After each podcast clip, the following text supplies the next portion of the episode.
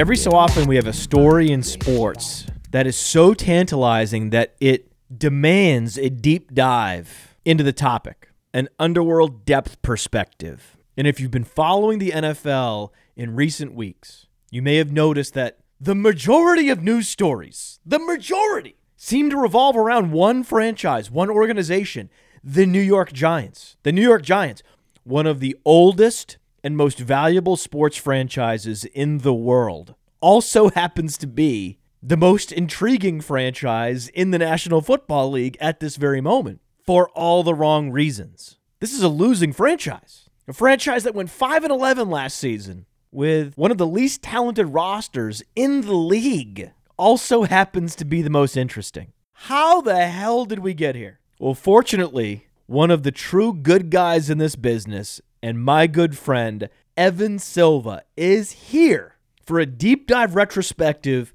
of one of the NFL's storied signature franchises, where we ask the question how the hell did we get here? Hoping to explain how it all went wrong and what the Giants can do to finally get it right. Let's go talk to Evan and be sure to follow him at Evan Silva on Twitter.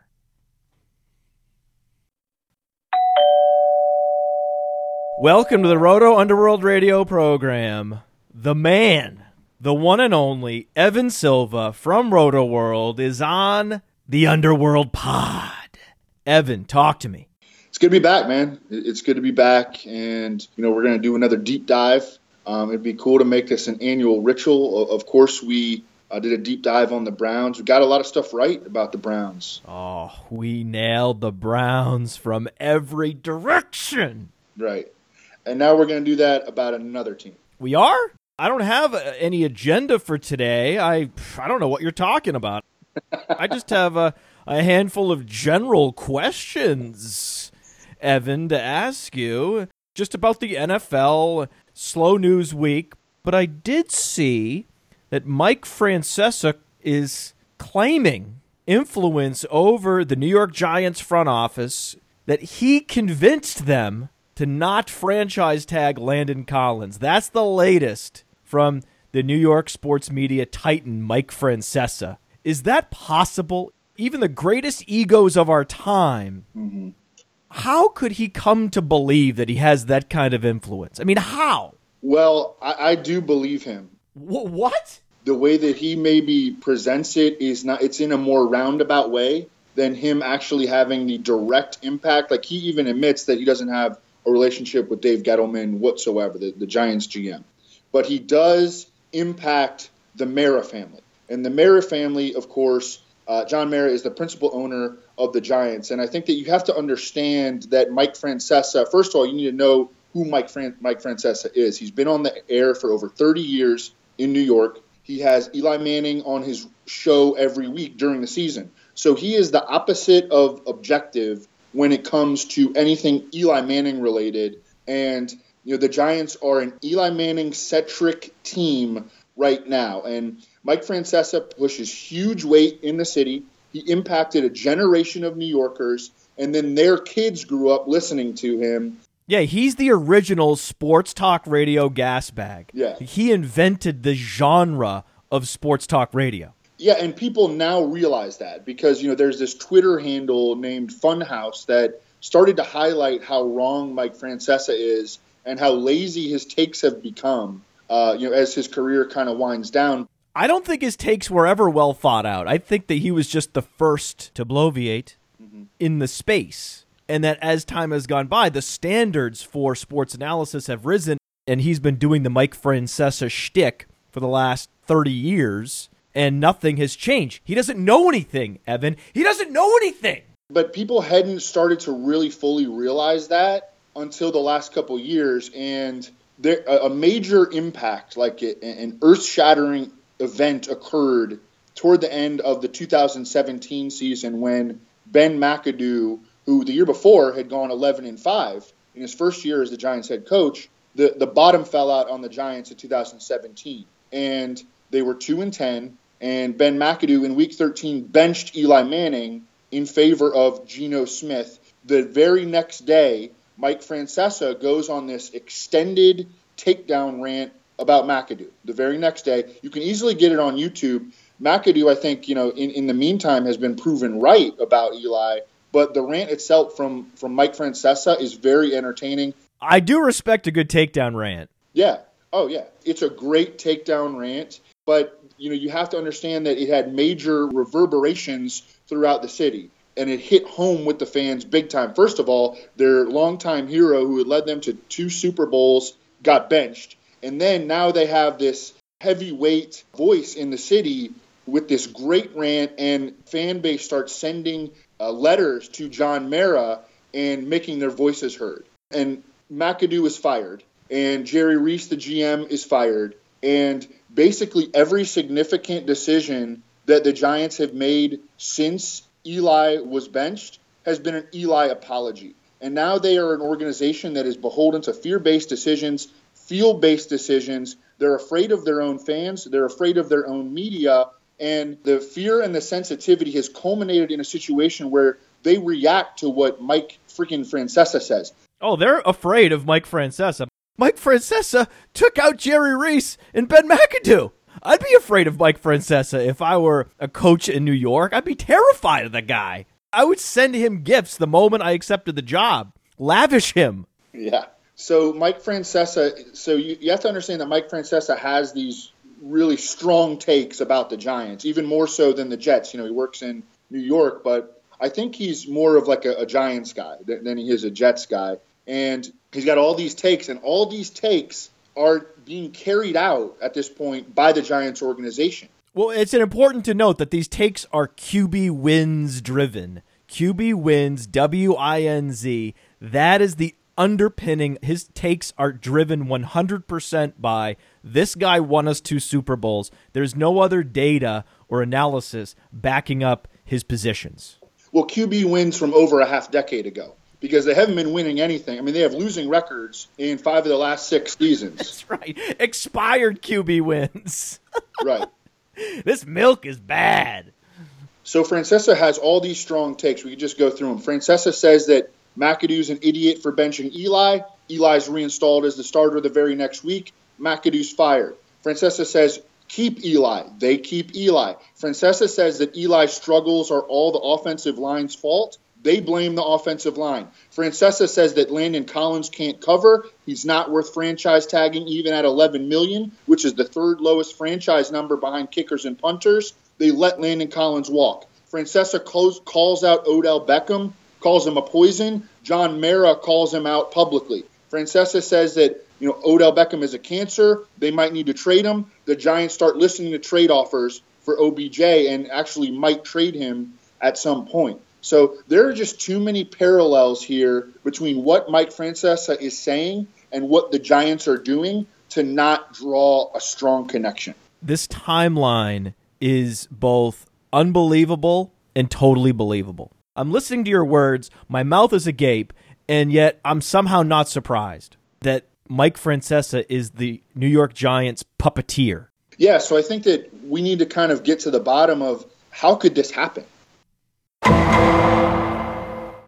It's not just because it's a big city. I mean, I live in Chicago. The radio voices here are not influencing what the Bears are doing. They can be highly critical of the team, but they are not running the show. Whereas in New York, this guy has incredible pull. I sent you a, a video recently about um, how Mike Francesa pretty much got the Mets to sign Mike Piazza, and I totally believe that story. Um, if you go back and do any research into it, I mean, it, it makes perfect sense. Steve Phillips, the then GM of the Mets, had no interest in bringing Mike Piazza to New York and went on Francesa's show and said that. And they had gotten word from Mike Piazza's agent that Mike Piazza wanted to go play for the Mets. Mike Francesa does a rant just like the McAdoo rant about Mike Piazza and how dumb the Mets are for not bringing Piazza to the Mets. And guess what? Uh, they get on the phone with um, Nelson Doubleday, the chairman of the Mets, and the chairman of the Mets listened to that rant and they signed Mike Piazza. And overrode Steve Phillips. Yes. So you believe that this goes straight to the top. That I often am critical of Dave Gettleman, but what I'm hearing is the issue emanates even higher up in the organizational hierarchy that it goes straight to John Mara. You think he is the root of the problem? That he is influenced by this boisterous blowhard? Yeah, so you remember on Schematic Atrocities, we talked about a little bit, at least on that show, about how Jimmy Haslam, the Browns owner, was very impacted by public thinking in the media, how it sort of played a part in him firing Sashi Brown, firing the wrong guy, you know, keeping Hue, firing Sashi Brown. And after Seth Wickersham wrote that piece about the Browns after the season, Jimmy Haslam immediately broke a contract that his felonious trucking company had with ESPN. So, you know, I mean, this is not a concept that is limited to the NFL either. Business owners are concerned with their customers. They should be, they have to be. They also have to kind of know when to trust the media or the public or trust the guys that they hired to run the operation. Jimmy Haslam obviously got it wrong, fired the wrong guy. Look, I don't, this is not a defense of Ben McAdoo and Jerry Reese. Ben McAdoo, I don't think had very much of a future as an NFL head coach. But we do know that he was right about Eli, and we do know that John Mara caved to public pressure, and that began this multi year narrative um, that the Giants started to put into place and influenced all the hirings that they made throughout their front office, who conducted the search for the new GM, and on down the line. But Ben McAdoo did not have a fair shot at coaching that team. The one time that he showed true leadership, because that's what leaders do, they have to risk unpopularity to do what's in the best interest of the organization. I believe that benching Eli exemplified great leadership and he was punished for it. And now Ben McAdoo is a punchline. Like he's viewed as the guy with the silly mustache who looks like your mom's new boyfriend who's always late picking you up. He'll never get another head coaching job again in the NFL. But all he did was A, take the team to the playoffs one year, and then B, make a difficult yet admirable decision to change quarterbacks when Eli Manning was the least efficient quarterback in the league at the time. I just can't believe that that was a controversial decision, but it was because Eli Manning is somehow regarded with such esteem in New York that he can do no wrong. He's regarded with more esteem in New York than Joe Montana was regarded in San Francisco. Again, surprising yet not surprising at all. Right, and these are these are difficult decisions that good teams, winning teams make. You know, and it was Ted Thompson had to make a very difficult decision moving on from Favre to go with Rodgers. That's right. That was very unpopular. Oh, I lived in, in Wisconsin at the time. People hated Ted Thompson for, for doing that. Green Bay Packers are the only organization in the NFL that does not have a proper owner. It is owned by the town. Mm-hmm. So it is run by committee. You don't have a singular owner who can pick up the phone at a moment's notice at the conclusion of a radio show, and that one phone call disrupts the entire franchise. Belichick had to make this very difficult decision moving on from Drew Bledsoe, who was a solid starter, to the future, which was Tom Brady. You know, last year, the Chiefs had to make a difficult decision to give up, you know, Alex Smith coming off a career year, and they went, what, 13 and 3 or something with Alex Smith moving on to Patrick Mahomes. That was a courageous decision. In retrospect, it seems obvious, but there were plenty of sports media gas bags like Mike Francesa criticizing that decision, looking at the QB wins and imploring the Kansas City Chiefs to ride Alex Smith. And that would have been suboptimal. They knew what they had in Kansas City in Patrick Mahomes, the blowhard with the microphone has no fucking idea what he's talking about more often than not. Now, we do. We have microphones, but we use advanced metrics and we dive deep into the data points that matter in order to form our opinions. Most of these guys with microphones are just winging it, Evan. And Alex Smith, like they, the Chiefs didn't even really get much for him, for Alex Smith. I mean, they got what, a third round pick and, and a slot corner? Oh, they should have got more. Kendall Fuller wasn't enough. Again, you know, another example of a winning franchise making a difficult decision was, was when the 49ers and Bill Walsh moved on from Joe Montana and moved on to Steve Young. Exactly. These are tough decisions that great leaders make, and they separate the smart run organizations from the dumb run organizations. So we just laid the case for Ben McAdoo to get another job. So you're welcome, McAdoo after McAdoo benched Eli in favor of Geno Smith, Mike Francesa goes on his rant. Immediately, ownership steps in, reinstalls Eli as the Week 14 starter. The Giants scored 18 points or fewer in three of their final four games in 2017 with Eli as their starter, but he did mix in one big game. He threw for 434 yards on 57 pass attempts in a Week 15 loss to the Eagles, who went on to win the Super Bowl. And that one game, that one performance, was more than enough for Giants ownership to set about dedicating their entire 2018 offseason to one unified goal. And that's where we get to the MEGA concept. What's MEGA? Make Eli great again. he's washed. What are you doing, John Mara? Who is this John Mara? Why does he believe Eli Manning can be made great again? And why is he inserting himself into this process and not allowing his general manager and his coaches to make these decisions?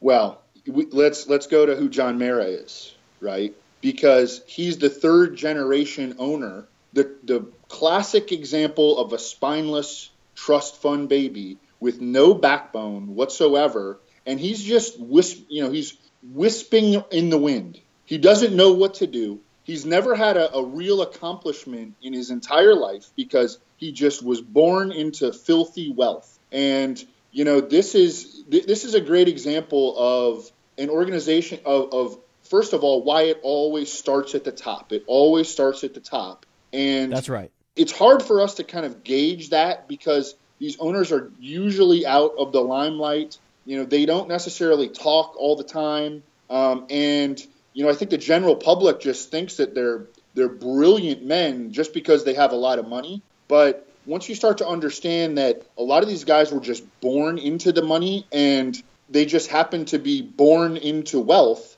you know that that doesn't mean that they're like great football men by any by any means. And this guy is so sensitive to uh, people like Mike Francesa and public thinking that he is just he's the plastic bag floating through the air in American Beauty. And this is typical. This is what we see with the third generation. It's often the patriarch, the founder of the organization. In this case, it was Tim Mara in the early 1900s. He bought the New York Giants for 500 bucks. He was a bookmaker. That's what he was. That was his profession. This was not an industrialist. People think of the Maras, the Mara family in New York, like they come from railroad money. They don't come from railroad money. They're part of the aristocracy now. They weren't in 1925 when Tim Mara bought the Giants for 500 bucks, right? He was a bookie. And his son, Wellington Mara, took over the franchise and devoted his career to running the New York Giants. He wasn't a successful businessman outside of football, but he was one of the high profile owners that spearheaded the NFL AFL merger. And I believe, as is often the case, we look at the Trump family. You have Fred Trump, second generation Donald Trump, then you have third generation Eric Trump. So Wellington Mara was the Donald Trump of the New York Giants. His accomplishments are well documented. There's nothing on this John Mara, Eric Trump resume. Nothing. It's empty. Go to Wikipedia. Type in John Mara. There's nothing there. All he does is sit at home and listen to sports radio. Sorry, go ahead.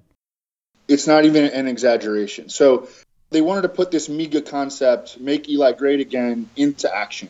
And this meant flooding the front office and the coaching staff with Eli believers, members of the MEGA movement. If you weren't going to embrace MEGA, you were out. Ernie Accorsi conducted the search to replace Jerry Reese as GM. Ernie Accorsi drafted Eli Manning in 2004. Stop it. Stop it. The original MEGA. Yeah. You're not serious. That was a decade earlier. And Ernie Accorsi previously ran the Panthers GM search in 2013, hiring guess whom? Dave Gettleman. Stop it. You can't. No, this isn't right. Th- these dots cannot connect so seamlessly, Evan. There's just no way. Dave Gettleman, and another obvious MEGA, he was the Giants' pro personnel director when Eli Manning was drafted in 2004. Stop it! I didn't know that. All right, so they have their GM in place, okay? You know, they have their high ranking consultant that they trust in place, both major MEGA members. And so now they need a coach. They went hard after Josh McDaniels and Matt Patricia to replace Ben McAdoo, not necessarily original MEGA members, but they started to narrow down their search based on whoever would buy into MEGA. And neither of these guys would buy into MEGA, so they were out. So the Giants end up settling for Pat Shurmur. Because they're human beings with eyes and brains that actually fire some neurons here and there. Plus, they're probably asking Belichick, like, what do you think about Eli? And he's like, well, if they're going to make you stick with Eli, don't take those jobs, and you can become head coaches the following year. Or they themselves just have common sense. Right. It's crazy. This MEGA concept is crazy, Evan. So the Giants wind up settling for Pat Shurmur, who went 9 and 23 in his previous head coaching stint with Cleveland. And this is when they really started to just get out to the public this narrative that Eli's struggles were all because of the offensive line, not because of Eli's complete lack of quick twitch athleticism or the fact that he'd been you know, carried by Odell Beckham's slant routes during the 2016 season. Remember, in 2016 they were good. They were 11 and 5. They had a great defense, but their offense was all smoke and mirrors built on Odell Beckham's slant routes. I was told Ben McAdoo fixed Eli Manning. Remember? No, I mean Odell Beckham fixed Eli Manning, and then the next year, right. when Odell Beckham got injured, the offense fell to pieces, and that's when Eli Manning ends up getting benched for for Geno Smith. Oh, the coach worshippers hate it when I bring up Ben McAdoo. So John Mara at Pat Shurmur's introductory press conference noted that one of the things that really stood out during Pat Shurmur's interview with the team was that his team building philosophy would be, quote, you have to block them. And Shurmur himself said during the introductory press conferences, everything starts with the offensive line. I mean, not many people get second chances to be NFL head coaches after failing as badly as Pat Shurmur did in Cleveland. Again, he went 9 and 23. So he was willing to set aside whatever evaluation he had of Eli Manning, joining John Mara and Ernie Accorsi and Dave Gettleman in the MEGA camp. So they end up with Pat Shurmur because he was the most qualified head coaching candidate that would accept the delusion. Exactly. Now, what about Gettleman? When does Gettleman enter the picture? So obviously, Dave Gettleman is a crony of Ernie Accorsi. I mean, Ernie Accorsi again led the GM search. Had already gotten Dave Gettleman one job, which, by the way, he got fired from. How badly did Dave Gettleman cripple the Panthers? Well, I think that first of all, you need to understand what Dave Gettleman's background is. And he spent 14 years with the Giants. He was a pro personnel scout. He was not a college scout. He was not a, a, an NFL draft scout. Um, the last time that he was in any sort of college scouting role was well over two decades ago, ago with a different organization. When he was with the Giants, he was a pro personnel guy. And you know, immediately after those roles, that's how he got the Panthers GM job. So he's a pro scout. You have to understand that there's a difference between a pro and a college scout. And a pro scout is like they'll do advanced scouting. They will go scout the teams that their team is about to play in the upcoming games. They will have influence over free agency in the trade market, but they're not dabbling in college scouting. And if you look at Dave Gettleman's background in pro scouting, I mean, this guy has been absolutely atrocious. First of all, Sashi Brown swindled a fourth round pick from Dave Gettleman in exchange for punter Andy Lee, who is no longer with the Panthers. That fourth rounder went on to become Jarvis Landry.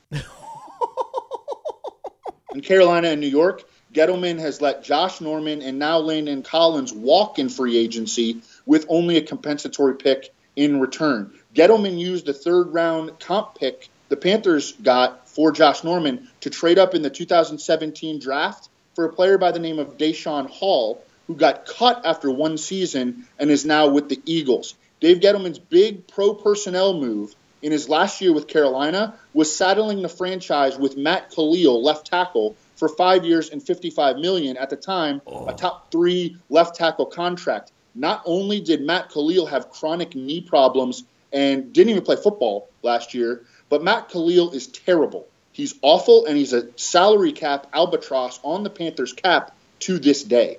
So this past year, let's look at what Dave Gettleman did in free agency. Again, This is supposed to be his specialty. Okay, he's a pro personnel guy. Um, he put one, together one of the worst free agent classes in NFL history. Listen to this. He made Nate, Nate Solder, so he's now saddled back to back teams with Matt Kalil and Nate Solder. Nate Solder does not have a very good health history, and he's certainly not one of the best left tackles in the league. He has chronic back issues. On the wrong side of 30, etc. He he gave away three pass rushers, cut Romeo Okwara, Devon Kennard, and traded Jason Pierre-Paul in like a pick swap trade. Um, and those guys last year for their teams combined to have 26 sacks. The Giants as a team had 30 sacks, second fewest in the NFL. Dave Gettleman replaced those guys, Okwara, Devon Kennard, and Jason Pierre-Paul, with Kareem Martin for three years and 21 million. They got one and a half sacks in 16 games out of Kareem Martin, and Connor Barwin for two years and five million. They've already cut Connor Barwin. Okay, uh, on the offensive line, which the, the the ownership pushes this narrative that you know it, it's everything is dependent on the offensive line. Gettleman, of course, signed Nate Solder. He also signed guard Patrick Omameh, who has already been cut, signed him to a three year and $15 million deal. He's already been cut. So Dave Gettleman specializes in wasting roster spots and lighting money on fire. Exactly. They signed Jonathan Stewart. He's already been cut. Oh. they signed Cody Latimer to be their third receiver. This is really something that bothers. That was the worst third receiver in the league. Worst, it, it's like playing with 10 men. Their 11 personnel, three receiver package it was Cody Latimer or Russell Shepard, special teamers, okay? And they were playing with 10 men. They essentially set up Pat Shurmur to fail. This is an 11 personnel league. That's institutional neglect to refuse to sign or draft a third receiver that is even close to above replacement.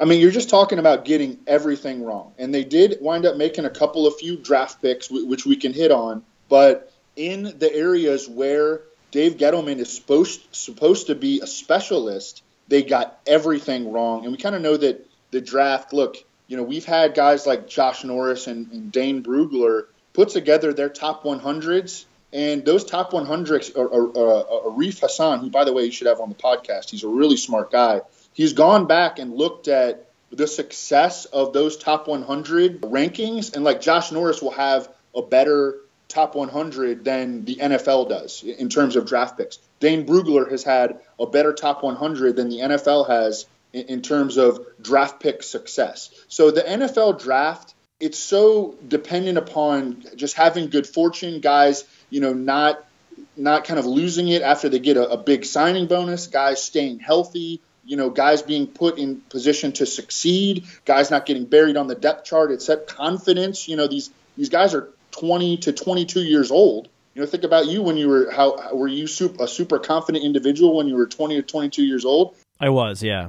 Most people are kind of trying to find themselves at that age. But the NFL draft itself, it can kind of go either way. So, you know, Dave Gettleman has, has had some decent draft picks throughout the years, but every GM has. You know, you remember like John Elway had a he's had a couple of great drafts. He's also had like four awful ones. Yeah, some of the worst drafts I've ever seen. Exactly. You're right. The Omameh signing was bad. The Barwin signing was bad. Most of these draft picks have been flops. But the move that I found most egregious was punting Eli Apple at the very moment that he was poised to ascend. He had an upward pointing career trajectory, improving incrementally, not only every season, with every game. And right as he was about to smash through a ceiling and become that playmaker in the secondary that every NFL team is thirsting for because playmaking cornerbacks are in such high demand in a pass first league, they dump Eli Apple on the Saints, who are just, I'm sure, thrilled to fix what was a gaping hole in their defense, second cornerback. How does that happen? if you go back and look at how the Saint like the Saints defense became the strength of their team at a time directly corresponding with after they acquired Eli Apple. their defense turned around. It was a liability early in the season. Their offense was crushing early in the season, and by the end of the season, their defense was crushing and their offense had kind of become the weakness of the team. PJ Williams and Ken Crawley were liabilities. Eli Apple steps in and immediately starts logging a positive coverage rating and performing well across the board in all those advanced metrics on playerprofiler.com. And I could kind of understand trading Eli Eli Apple if he had if he was like in his contract year and you only had like 8 games left of him and you know you could get a pretty good draft pick in return immediately and you didn't have to wait an extra year, you know, for the compensatory process to kick in. But that would have required you to see three years of substandard play. That's a paradox. He never was given the opportunity to even play three years and show growth and development. The cornerback position has a longer development cycle than a lot of other positions. They need to know that in New York, Evan. Dave Gettleman is paid millions of dollars to know that. And he had two and a half years left on his deal. Unbelievable. And he was having the best season of his career with the Giants before they moved him. They invested first round draft capital in this player. They weren't sidestepping a sunk cost dilemma, showing great leadership, making a difficult organizational decision. Dumping Eli Apple at that moment in his career was simply dumb. A, a major impetus for a lot of these backwards thinking teams, and the Giants are at the forefront of this, is just the guys at the top, you know, that we'll call them the team brass, Gettleman, Accorsi, you know, John Mara, just making sure that the previous regime, any players that those guys brought in are gone. And this is like an, an ego driven way to make your decisions. Um, obviously, they had brought in Eli Manning. Think about how barbaric that is. That's what lions do when they take over a new pride. They kill the cubs from the previous alpha male. We're human fucking beings. Evaluate your roster and make rational decisions. Don't just dump everybody because you didn't draft them. And now we've seen them do that this with Eli Apple, uh, their best young cornerback. We've seen them do this with uh, Big Snacks Harrison, who is under 30, their best defensive lineman. And we and most recently we've seen that them do that this with 25 year old Landon Collins, who's going who's now going to become one of the most coveted free agent safeties in league history. Evan, in his sophomore season with the Giants, a strong safety, not a linebacker, not a middle linebacker, this is a safety, logged 100 solo tackles in 2016. He's only 25 years old. You're damn right he's going to be a prized asset in free agency. But Mike Francesa says he can't cover. Because Mike Francesa doesn't know what the fuck he's talking about. Mike Francesa is a sports media relic. A fossil. Who came out of retirement so that he could whisper into John Mara's ear over the WFAN airwaves or wherever the hell he is now. What about the Saquon Barkley pick? At this point, it's Cliche alert! Cliche alert! Cliche alert! Cliche alert! Cliche alert! Cliche alert! at this point, it's an elephant in the room that all these mistakes could have been erased if the Giants could have somehow acquired a prodigious young quarterback like the New York Jets did in Sam Darnold. And the Giants had Sam Darnold teed up to draft and they passed. And it all goes back to the MEGA concept you talked about earlier, right?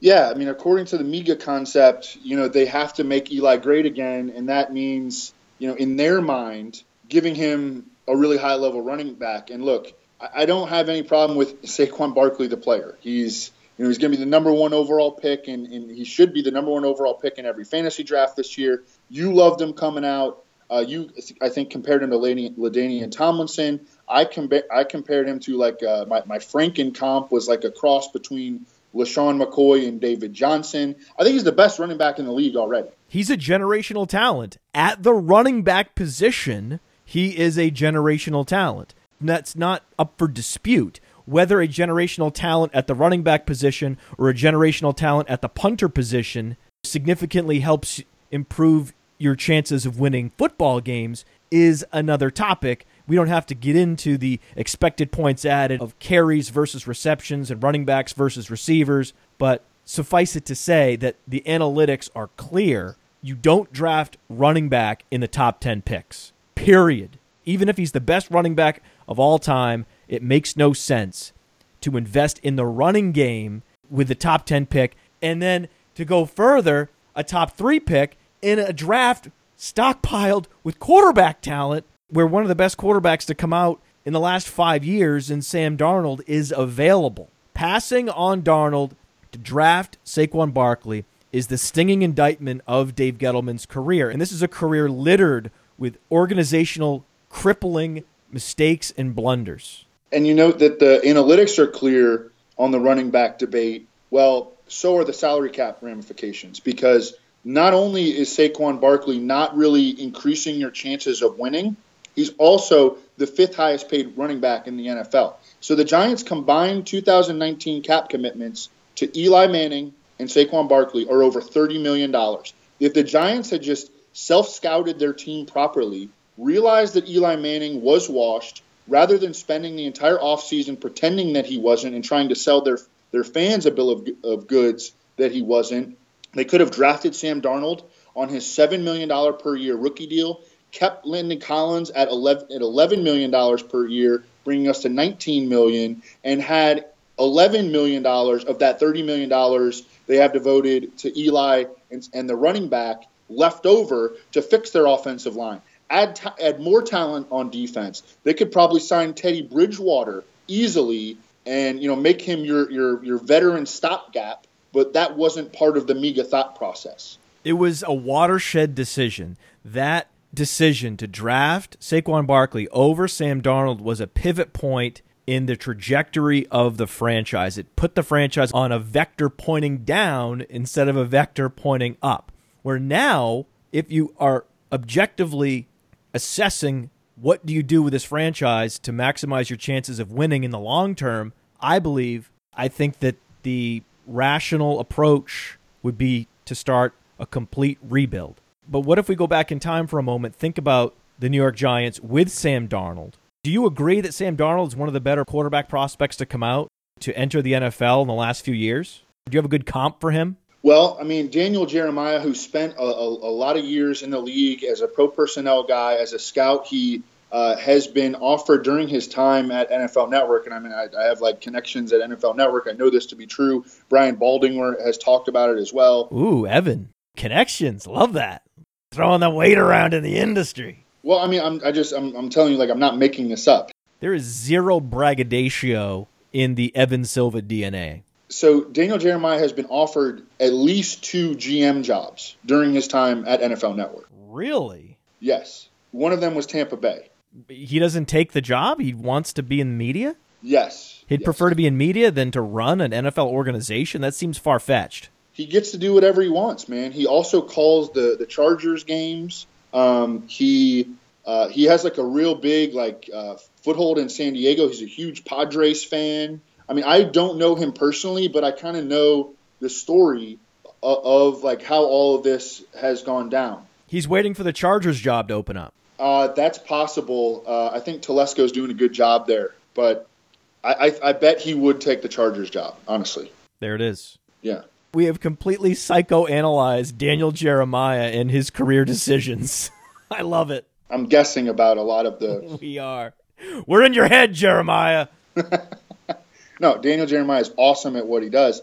He is awesome. And you agree that Sam Darnold's awesome. Last year, he released all the grades that he had given to the quarterbacks over the previous three drafts. And we'd have some pretty good quarterbacks there. You know, Mahomes, Carson Wentz, Mariota, and Winston were in that group. Baker Mayfield, of course. Carson Wentz, Jared Goff. Yes. Dak Prescott.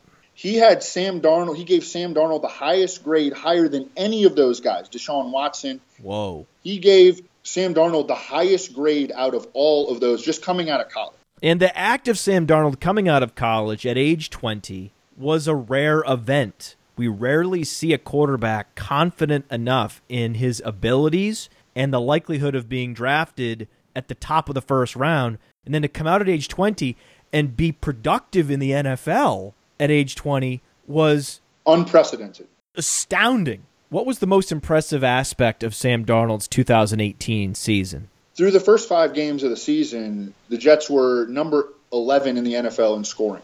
Okay. Unfortunately, both of their top two receivers suffered high ankle sprains. Wide receivers cannot play on high ankle sprains. They tried, but Quincy Enunwa by that by that time his season was over. Robbie Anderson's season was broken up into pieces. And during that time where they were just playing with, you know, they're out there with Jermaine Kearse and undrafted rookie Deontay Burnett.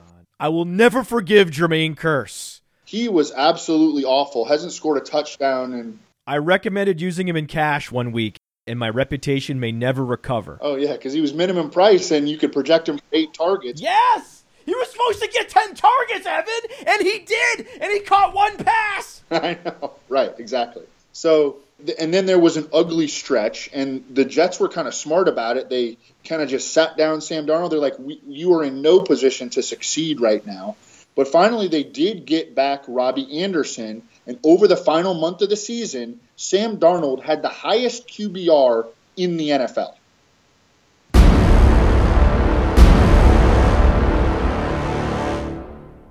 He did? I knew it was a strong December. I didn't know he had the best QBR in the league. yeah, he was fantastic, and he was a guy that could make plays outside of structure, and you know played the game with swagger, and um, you know made just a high, highlight reel play after highlight reel play.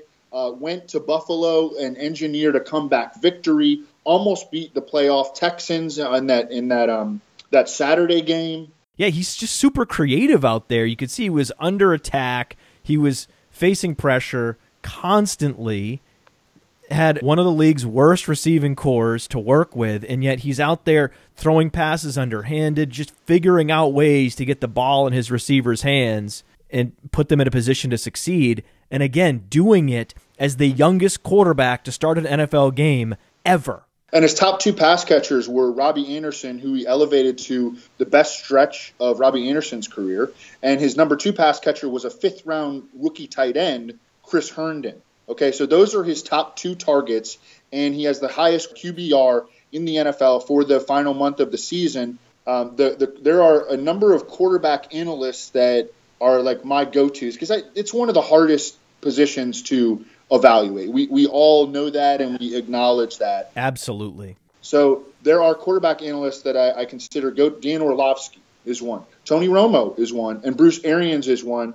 Of course, Tony. They're they're all in broadcasting. Last year, they were all just just blown away by how good Sam Darnold was as a rookie, and um, I think that the Jets are. Although it's you know it, it doesn't feel great right now, um, I think that you know you can just look at like the health of their salary cap right now and they they can go buy whoever they want. That's not necessarily a guarantee of success, but they're in a much better position than the Giants, who held on to a bad, old, expensive, overpaid quarterback, and now it's it's it's having ramifications throughout the rest of their roster. They're losing one of the best safeties in the NFL, and they're not going to be able to be active on the free agent market, and that's that's depressing for a team with as many holes. I mean, the Giants and the Jets have about the same number of holes. The Jets have ammunition to be able to fill those holes. The Giants really do not. It's Sam Darnold would be the 101 this year in the draft. He would be drafted before Kyler Murray. Even without a successful rookie season with the Jets, just as a prospect, Sam Darnold would be the 101 without question this year. And yet, and yet, John Mara implementing a Eli Manning first, everyone else second approach to running the Giants cost them Sam Darnold. It's exasperating. John Mara, he's just, he has not lived in the real world. He has no conviction in anything. He's letting a sports radio blowhard influence him. This is the bubble that he's created for himself. John Mara is in a big blue bubble. He's the big blue bubble boy. And I think that in last year's draft, there were three clear options and two clear best options, and they took the worst option, which was drafting the running back. The the two good options were number one, drafting Sam Darnold, number two, trading down. But they completely ruled out the trading down option, and Dave Gettleman admitted publicly that they didn't even answer the phone. They took no phone calls regarding the number two pick in a draft where there were five first round quarterbacks and four selected inside the top 10 weren't even open to the idea of trading out of that pick to stockpile more picks. And if you go back and look at Dave Gettleman's history as a GM, he's conducted f- six drafts now. He has never traded down in the in any round of any draft. Stop it. So he's never traded down? He's never traded down even in the seventh round. Stop. Yeah, he Stop. during his five years running the draft in Carolina, they had 28 picks because they would trade up all the time. You know, because he thinks that he can outdraft his opponents. So they only had 28 picks. You're supposed to have at least 35. That's before factoring in compensatory picks like the one they got for Josh Norman. You know, you're supposed to have at least 35. They had 28 picks in five drafts, which is 5.6 draft picks per draft, and that was the lowest in the league during that five year stretch. Dave Gettleman personifies incompetence in the GM position. And with this owner, John Mara, and this general manager, Dave Gettleman, no head coach can succeed in that context. Taking a head coaching job with the Giants is the equivalent of career suicide. And we're going to see that with Pat Shurmur. The Giants will be the last head coaching job he ever has, a fate shared with Ben McAdoo. So we know that Dave Gettleman is one of, if not the worst, general manager in the league. John Mara's one of the most meddlesome and least competent owners in the league. Let's say the Maras wake up tomorrow as a family. They decide, you know what, we're going to sell the Giants to Mark Zuckerberg. They're going to sell the Giants to Mark Zuckerberg. Mark Zuckerberg's going to use analytics and find, okay, actually, according to social media, the best football minds are Evan Silva and Matt Kelley. I'm going to go ahead and hire them to run the organization. Evan Silva, general manager, Matt Kelley, aka the Podfather, is the director of player personnel. How do we fix the Giants, Evan? Your absolute first move, and I, I know that we can agree on this, is to cut Eli Manning. Eli Manning is due a $5 million roster bonus on March 15th. If the Giants don't pay the bonus and they just cut him outright, they save $17 million in cap room and $22 million in cash. That gives them money to, you know, we can keep Landon Collins now. We can we can sign him to a multi year to a, a long term deal. You know, let's say three years and 33 million. Should have been extended after 2016, but that's beside the point. We have to get to the salary floor and retain what few talented players that we can at some semblance of value. Landon Collins qualifies. Right. And um, so that also leaves us with $11 million in straight cash left over. And I think we could get Teddy Bridgewater for somewhere between seven and 11 million to be our stopgap Love that move. Love getting Teddy. because we don't want to enter the draft with only Kyle Lauletta and Alex Tanney under contract at quarterback, right? We, we need something else. But Kyle Lauletta shredded the Senior Bowl a couple years ago. He was the MVP of the Senior Bowl, Evan. You not aware of that? Oh, that that was big. That, that's kind of like when when um, the the Raiders traded for Matt Schaub, and then you know the Raiders fans are, are, are saying, well, he was the he was the Pro Bowl MVP. He was the Pro Bowl MVP. A great great move there by the Raiders to trade for Matt Schaub. He was the the Pro Bowl MVP Do you know why Sam Darnold wasn't at the Senior Bowl? because he wasn't a senior. Exactly. He came out early because he's so good. Okay, retain Kyle Lauletta, sign Teddy Bridgewater. What's the long-term solution at quarterback? Well, the I think that the majority of Giants fans want the Giants to get a quarterback at number six this year. The problem is that multiple quarterbacks have gone in the top four picks in three of the last four years. Quarterbacks go early. They should. It's the most valuable position in sports. Having a starting quarterback on a rookie contract is one of the biggest competitive advantages in pro football. The Giants do have 10 draft picks in total this year, but their premium ammunition to move up from number six is very limited. I mean, I think they're going to need to get maybe ahead of the Raiders at, at number four. How did they get these picks if Gettleman never trades down? Compensatory? Compensatory picks. Huh. And they also traded Eli Apple and Snacks Harrison for, you know, day three picks. Oh, that's right. They traded quality young players that revolutionized the defenses that they landed on, respectively. Yeah, and they got and they got one compensatory pick because they did, did an option deal on Patrick Omameh's contract, you know, et cetera, et cetera. Either way, they have ten picks in total, but they only have two picks in the top 107 Oh, because God. they and yeah, and this is see this is why it's hard to fix the Giants is because they forfeited the 71st overall pick because Gettleman used it in last year's supplemental draft on Sam Beal quote unquote Sam Beal. Who's that? I think he exists. A 178 pound cornerback out of West Western Michigan with chronic shoulder problems who didn't even play as a rookie. So they already burned. we don't have him in the player profiler database, and we have an we and we conducted an extensive review of the cornerback position and loaded all the cornerbacks that we think could be relevant at all at the NFL level. We don't have Sam Beal.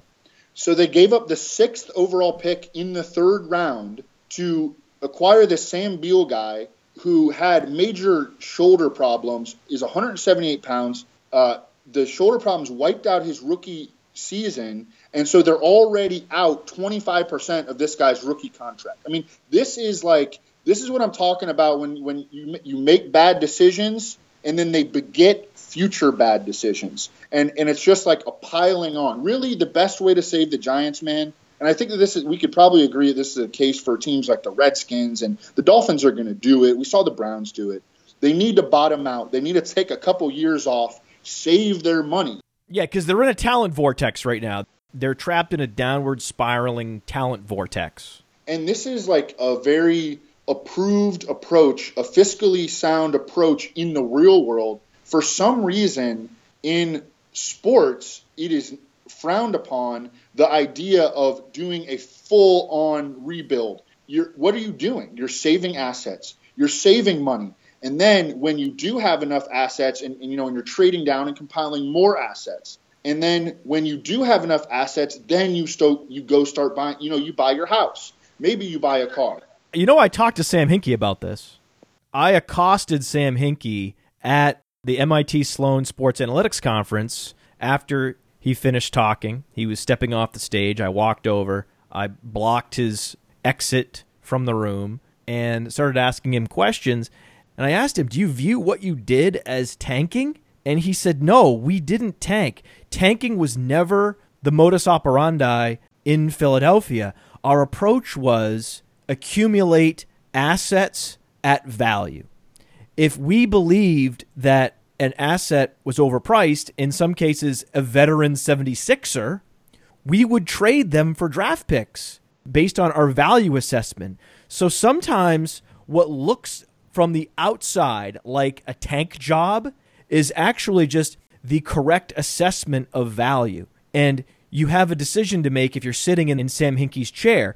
You can either re sign or extend good but not great players at either market value or above and maintain mediocrity, or you can choose not to, accumulate more future assets, and increase your probability of hitting on a Joel Embiid a year from now.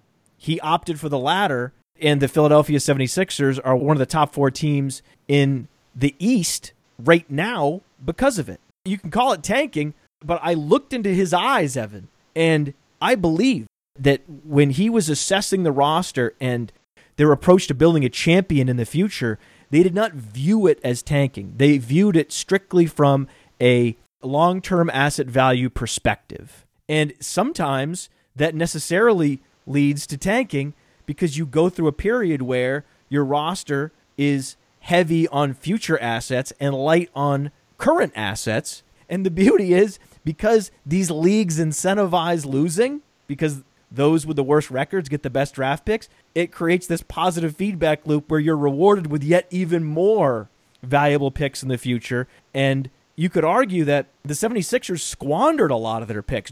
Okafor, Michael Carter Williams, and they then traded a first round pick to move up one slot to draft Markelle Fultz. So you could argue that the 76ers actually did the bare minimum with this treasure trove of assets that Sam Hinkie helped to accumulate. And if we were taking over the New York Giants, I agree with you. That should be our approach a complete teardown and rebuild because so few NFL teams are willing to go there. The problem is you're in New York and you're facing that Mike Francesa microphone. And if you go 2 and 14, no one in that organization is going to be able to survive that Mike Francesa firestorm Right. because the owner is gutless. Gutless. Yeah, and we've seen that approach work across sports. You talk about it in the NBA. The 76ers are now a top five NBA team. I just got done reading uh, Astroball by Ben Reiter, maybe the best book that I've, I've ever consumed. And uh, Jeff Luhnow put that process into action with the Astros. The Astros are now a top five MLB team. Uh, in the, the Sashi only got you know he got less than two years, but the Browns are one of the the brightest one of the teams with the brightest futures in the NFL. And you know you go back to so there is a narrative that hey if you get the quarterback pick wrong oh it's going to set you back forever. Well guess what? First of all it's not going to set you back forever because nowadays the way that draft picks are slotted, there's a slotting system. Sam Darnold only costs you seven million dollars per year. If you mess that up, you're going to know after a couple years, and you can move on, and you will have lost games if you get him wrong. Um, you also can get it wrong and still get it right. Yeah, it used to be that Leigh Steinberg could have you over a barrel if you drafted a quarterback in the top 10. That's no longer the case. Right. Let's look at the Bears right now. Okay. Did the Bears get the Mitchell Trubisky pick right? I don't even know. The worst of three quarterbacks drafted in the first round. But because of the flexibility that having him on a rookie deal allowed the team, they were able to go get Allen Robinson and Taylor Gabriel and Khalil Mack Khalil Mack! and re-sign Kyle Fuller and sign Prince Amukamara, you know, and and they went freaking 12 and 4 and we're not even sure if they got the quarterback pick right. Yeah, lit money on fire with Taylor Gabriel, lit money on fire with Trey Burton. Doesn't matter. They got the quarterback right, and the quarterback is playing well at value, and that is the greatest competitive advantage in sports. Yeah, I don't even know if Mitchell Trubisky played well, but because they were just willing to, you know, be aggressive and get that quarterback on a rookie deal and get rid of Mike Glennon, they were able to splurge on free agency and literally rebuild their team in the matter of one offseason, and they went freaking 12 and 4. Yeah, adjusted yards per attempt for Mitchell Trubisky, 6.9. That was number 16 in the league. True passer rating, 84.3. That was number 26 in the league. By some metrics, he was top 15. Others, he was outside the top 20. But because he offers mobility, I believe he was slightly above average. Yep. This is a slightly above average quarterback on a rookie deal, and it unlocks the franchise's potential. Exactly. So if we're running the Giants, how far do we go with this rebuild? Do we trade Beckham? Do we trade Barkley even? How far do you go? I mean, I you you you go you go the farthest. You, you go the farthest because you are in the biggest hole in the NFL right now. You're in the biggest hole in the NFL. You're you're trying to give up. You know, you're trying to get rid of Janoris Jenkins and Olivier Vernon. I mean, it, again, it depends on what your goal is. If you want to compete in 2020, then you, you think about keeping. You know, you definitely move on, move on from Eli and you play Dwayne Haskins in year one. I don't. This is another narrative that I don't like. That you you want to bench your rookie quarterback. Like I, I don't understand that. Let him play. You know, Mitchell yeah. Trubisky played and benefited, and he, he kind of stunk as a rookie, but he got better in year two. Jared Goff played as a rookie. He was awful. He got better in year two. He was awful. Carson Wentz wasn't very good as a rookie. He had a couple good games, but he was bad overall, and he took a huge leap in year two. That is the trend. And Carson Wentz was an old rookie, Evan. Sam Darnold was 20, and it benefited him. If there was ever a case for letting a quarterback sit a year and develop as a rookie, it was Sam Darnold, and yet they played him and he logged the best QBR in the month of December.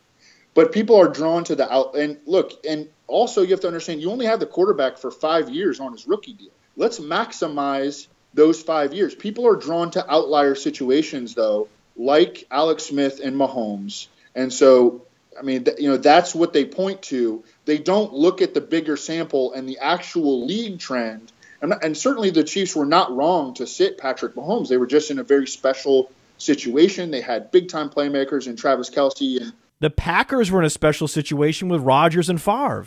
Sure, they were. And Aaron Rodgers wasn't ready to play. Period. Uh, early in his career, that that was one of the reasons that he fell so far in the first round. Number one. Number two I mean, they were so not sold on Aaron Rodgers that they used a second round pick on Brian Brohm and a seventh round pick on Matt Flynn the year after they moved on from Favre. So they still had questions about Aaron Rodgers to the extent that they used a friggin' second round pick on Brian Brohm. So do you think the Giants have to move up if they want Haskins? I do. I, I, think that they need to get into the top three. I think that their ideal trade partner would be with the Jets. Um, you know they're such a spineless organization that they might oh we can't make trades with the Jets they play in the same city you know but they also wouldn't make trades with the New England Patriots. Remember, the New England Patriots were aggressively pursuing Odell Beckham, and John Mara intervened and called off the negotiations because he was worried that because the Patriots were so aggressive that that they knew something the Giants didn't. And that to me is amazing. Trading Odell Beckham Jr. to the Patriots last season would have been a mistake, and John Mara intervening saved the organization from making that mistake. But the roots of that decision come from having no conviction that you could be saved by your own weakness is poetic. it's a, a, organization that makes its decisions based on fear and feel, and that's why why they're in the situation that they're in. It wasn't so long ago that this this organization was winning Super Bowls, okay?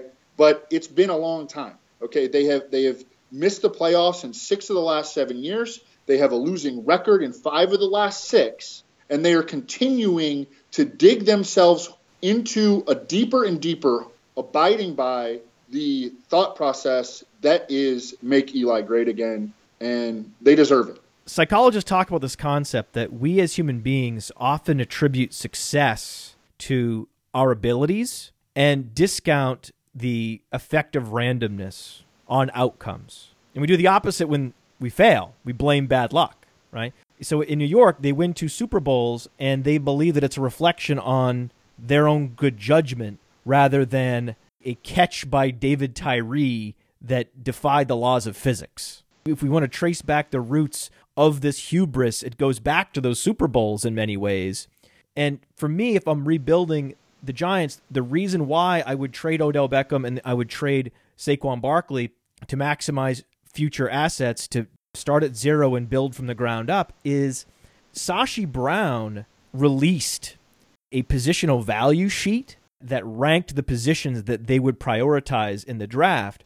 And quarterback was number one, cornerback was ranked very high, left tackle ranked very high, but neither wide receiver nor running back were listed as organizational cornerstone positions. So I agree that Odell Beckham is one of the best wide receivers in the league, and Saquon Barkley is the best running back in the league. Certainly the best young running back. But regardless, because they don't play positions that either help you win at the point of attack or are skill positions that dramatically affect per play success and the outcomes of games. Well, that's the bad luck of you and I taking this job with the Giants in this hypothetical world is that we would be inheriting a team with zero high value cornerstone assets. And for that reason, I believe nuking the entire thing, going as far as trading Saquon Barkley, would be in the best interests of the New York Giants franchise. And it is the last thing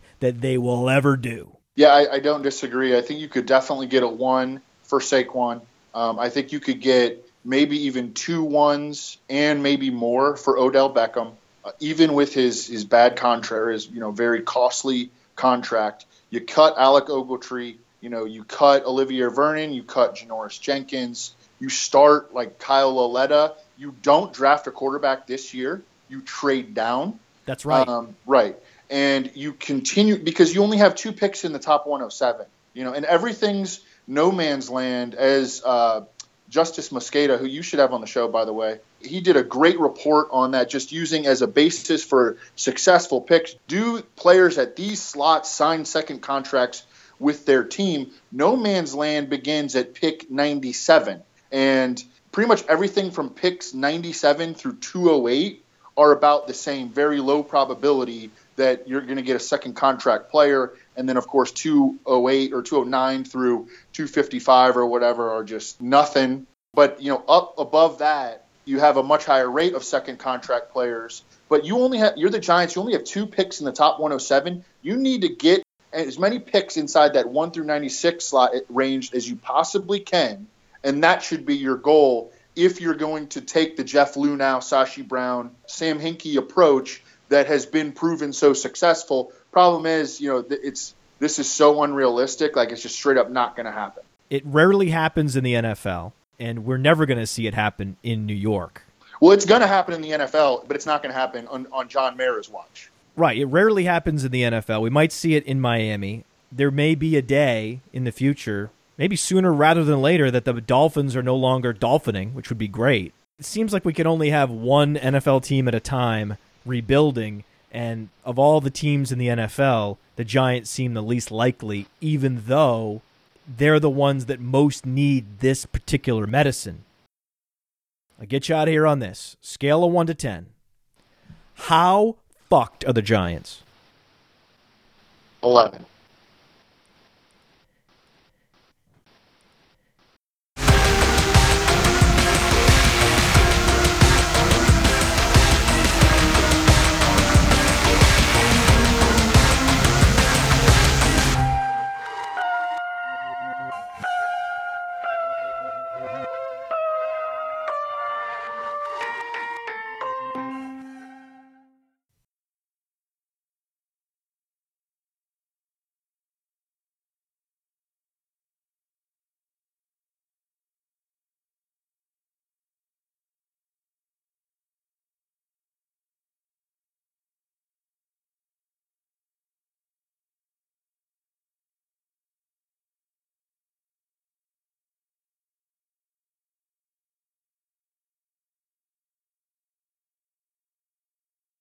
Didn't Dave Gettleman invest a first round pick in Jonathan Stewart when the team already had DeAngelo Williams on the roster and then sign Stewart to an extension so that the Carolina Panthers were paying more as a percentage of their salary cap for running backs than any other franchise in the history of the NFL? No, no, that was that was Marty Hurney. Oh, that was that was Marty Hurney. But but still I like to think of Dave Gettleman doing that. We could leave that out.